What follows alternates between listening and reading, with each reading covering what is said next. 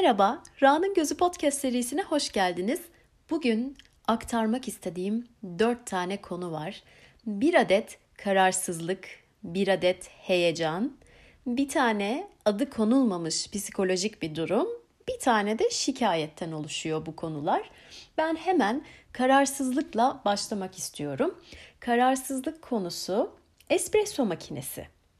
Alınmalı mı? Alınmamalı mı? Alınacaksa hangisi alınmalı? Belki karar vermekle ilgili yaptığım bölümü dinleyenler hatırlayacaktır. Örnek olarak ondan bahsetmiştim. Çok uzun zaman önce bu yine gündem olmuştu ve ben kendime zaman vermiştim. Önce almalı mıyım, almamalı mıyım kararı verecektim. Sonra da alma kararım olursa bir hafta içinde de hangisini alacağıma karar verecektim. O zaman almamaya karar verdim. Çünkü düşündüm ki ben zaten evin dışında zaman geçiriyorum. E, çokça dışarıdayım, çokça seyahatteyim. E, dolayısıyla da yani çok kullanmayacağım bu makineyi. Bir de evde filtre kahve makinem var, Türk kahvesi makinem var. Sıra ona gelene kadar o çok büyük sıkıntı. Ama aslında rahatsız olduğum şey çok seçeneğin arasında kaybolmaktı. E, sonrasında...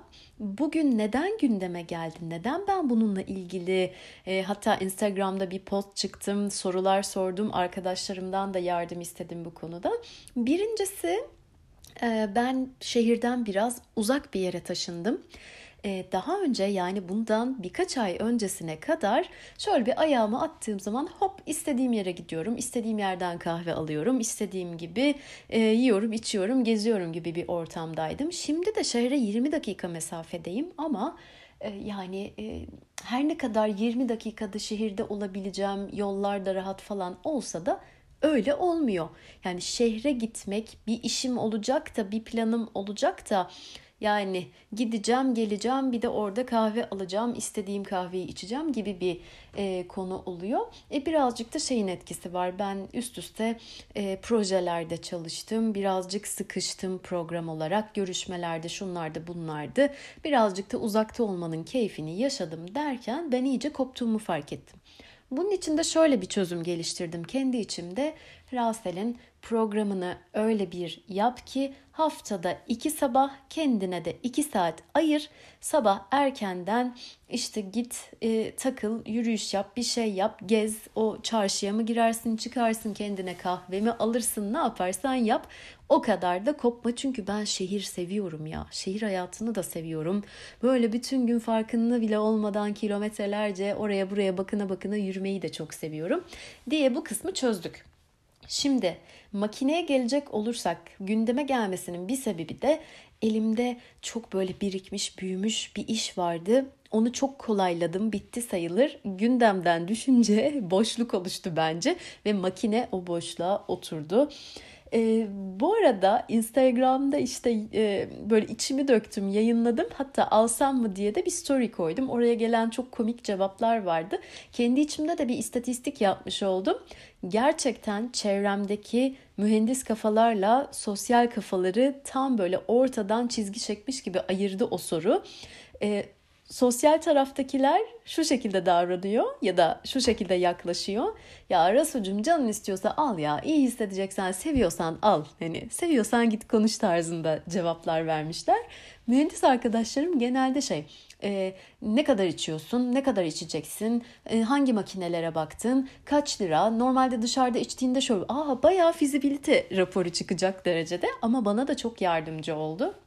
Özellikle bunların hepsini topladığım zaman dedim ki evet ya, ben bunu dışarıda içmek keyfini almak istiyorum. Evde diğer seçenekler olsun, dışarıda farklı bir seçenek olsun. Zaten şöyle de bir ufak şımarıklık mı desem, ya şımarıklık demeyeyim, belki de hayatım bir gerçeği. Şimdi ben evde bir şey yaparken tam kendime göre, tam kendi zevkime göre falan çok özenerek yapıp bir de denemeler yapıp tam istediğim en iyi E, versiyonu bulurum genelde. E, bunda da öyle olacaksa o zaman dışarıda espresso içmenin de bir yani keyfi kalmayacak. Ne yapalım? Dışarıda ne yapacağım? Zencefil çayı mı içeceğim diyerek de kendimi ikna ettim. Yani son karar almamak üzerine ve bu konuyu en az bir sene daha gündeme getirmemek üzerine kapandı. Ya aslında kararsızlık hikayesi dedim ama aslında karar verdim yani. Arkadaşlarım da çok destek oldu bu konuda. İyi ki de paylaşmışım. Şimdi heyecan konusuna gelecek olursak, belki şu an dinleyenler de biliyordur. Orhan yeni kitap yazdı. Orhan dediğim Pamuk yani. Biz aramızda ona Orhan diyoruz arkadaşlarla. Neyse. Ee, ben kendisini çok seviyorum. Yani e, yazarlığını, tarzını, romanlarında denediği tak, e, böyle stilleri falan filan çok beğeniyorum. Ayrıca e, sanırım bu podcast'te çok tekrar etmişimdir. En çok beğendiğim tarafı da gerçekten kendini çok vererek, çok araştırarak, çok okuyarak, adeta kendini adayarak ve büyük bir disiplinle e, her gün oturup çalışıyor olması.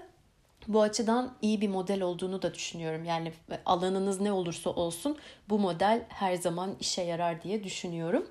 Şimdi tabii ki Orhan kitap yazmışsa benim alıp okumama şansım yok. Öyle bir dünya yok.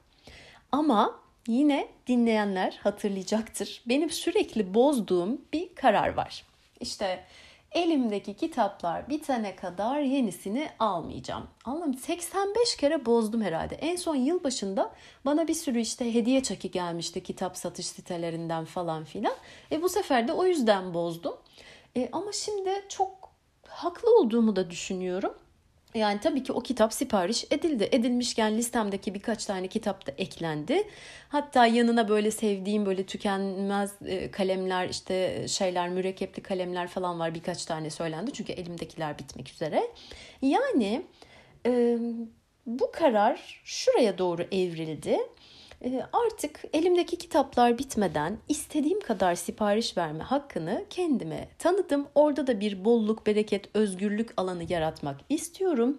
Sanırım e, içten içe de şöyle bir ters psikoloji yaparak e, herhalde artık serbest bıraktığım için seksen beş kere bozmama gerek kalmaz gibi e, kendi kuyruğumdan ısırmaya çalışıyorum gibi gibi bir şey, bilmiyorum. Zaman gösterecek.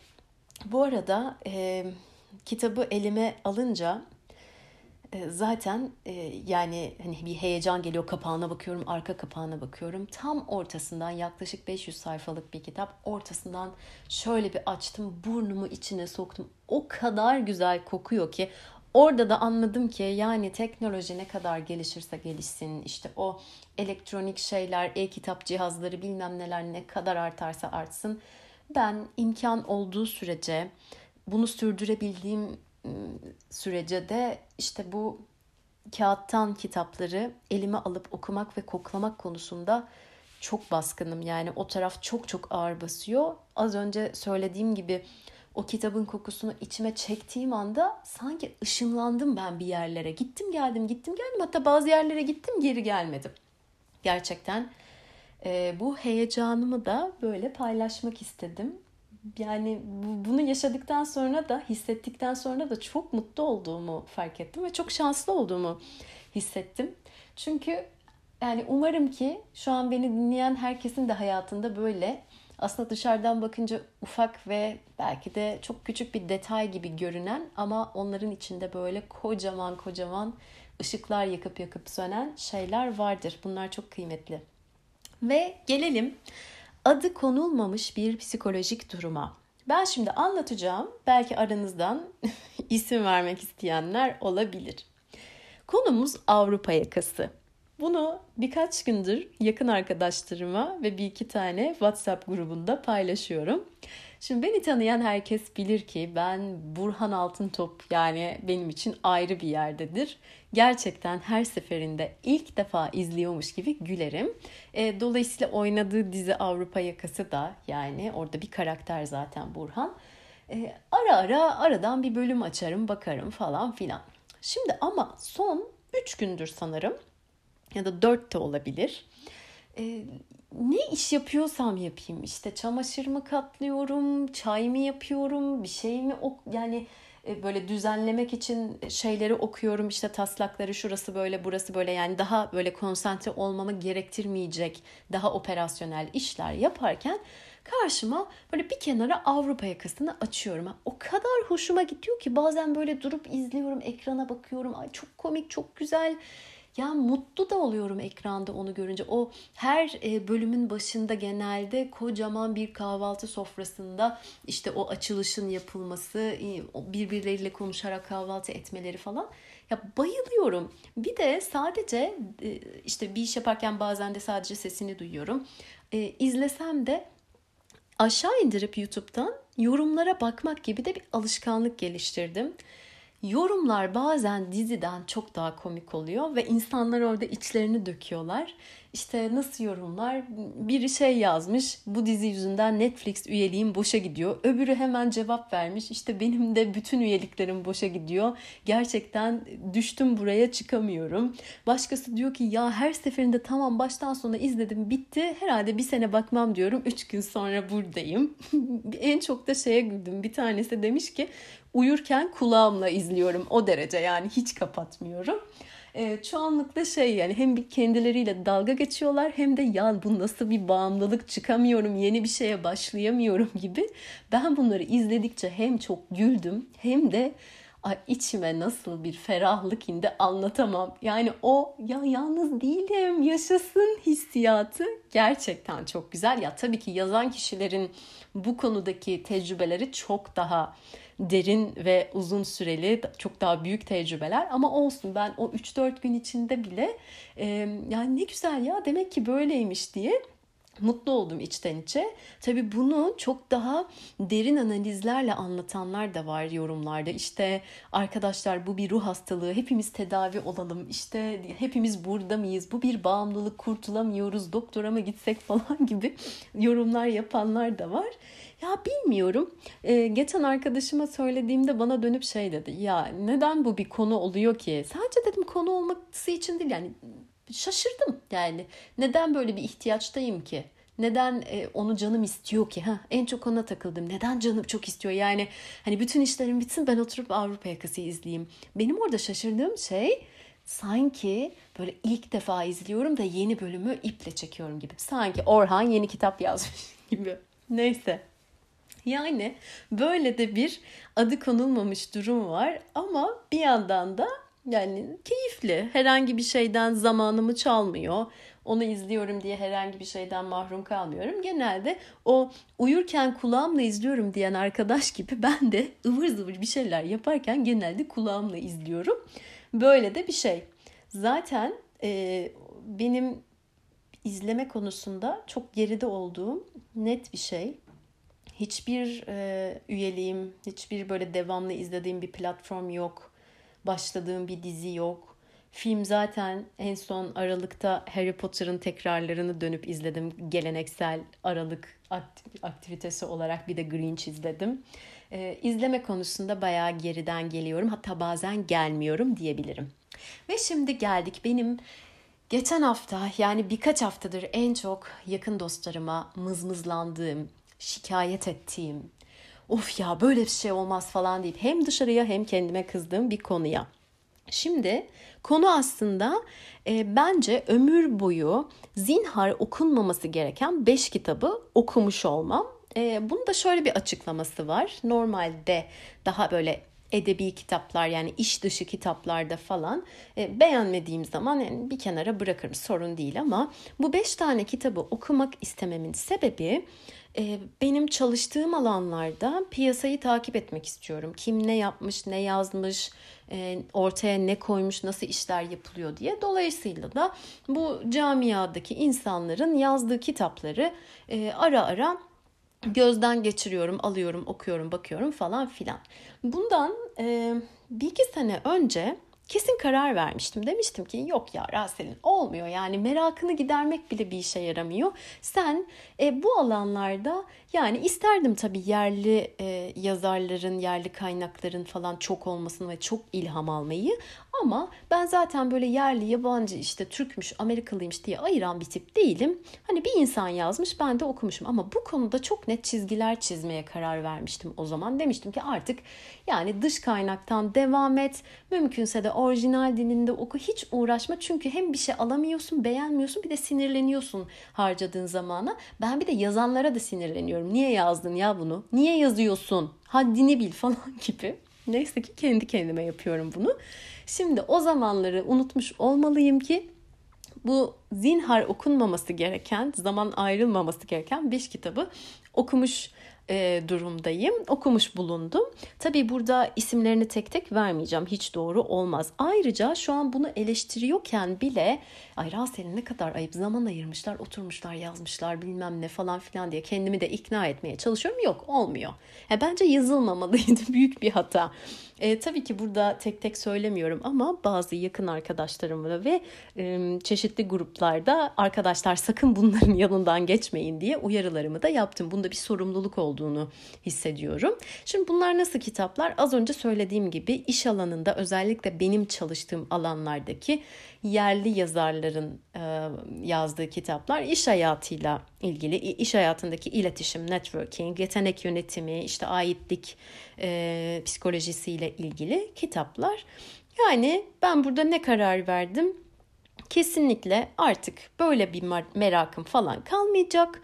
E, bunları okumayacağım. Ben dışarıdan beslenmeye devam edeceğim. Bir de orada şöyle bir ikna etme tezim var. Yani dışarıdan gelen benim daha böyle güvenilir, o opinion leader dedikleri, böyle fikirlerini, felsefesini takip ettiğim, çok ilham aldığım, gerçekten pratikte de çok işime yarayan insanların kitaplarını elimden geldiğince okumaya çalışıyorum. Ama bir o kadar daha okumam gereken kitaplar var ki zaten bunlara sıra gelinceye kadar benim zamanım kalmaz. O yüzden şöyle de bir yumuşak geçiş yaparak, Rasel'cim, okuyabildiğin bütün o kitapları okuduktan sonra yine çok merak ediyorsan şöyle bir göz atarsın diyorum ama hiç de ihtimal vermiyorum. Böyle de sinirlendim. Herkes de kitap yazmasın yani.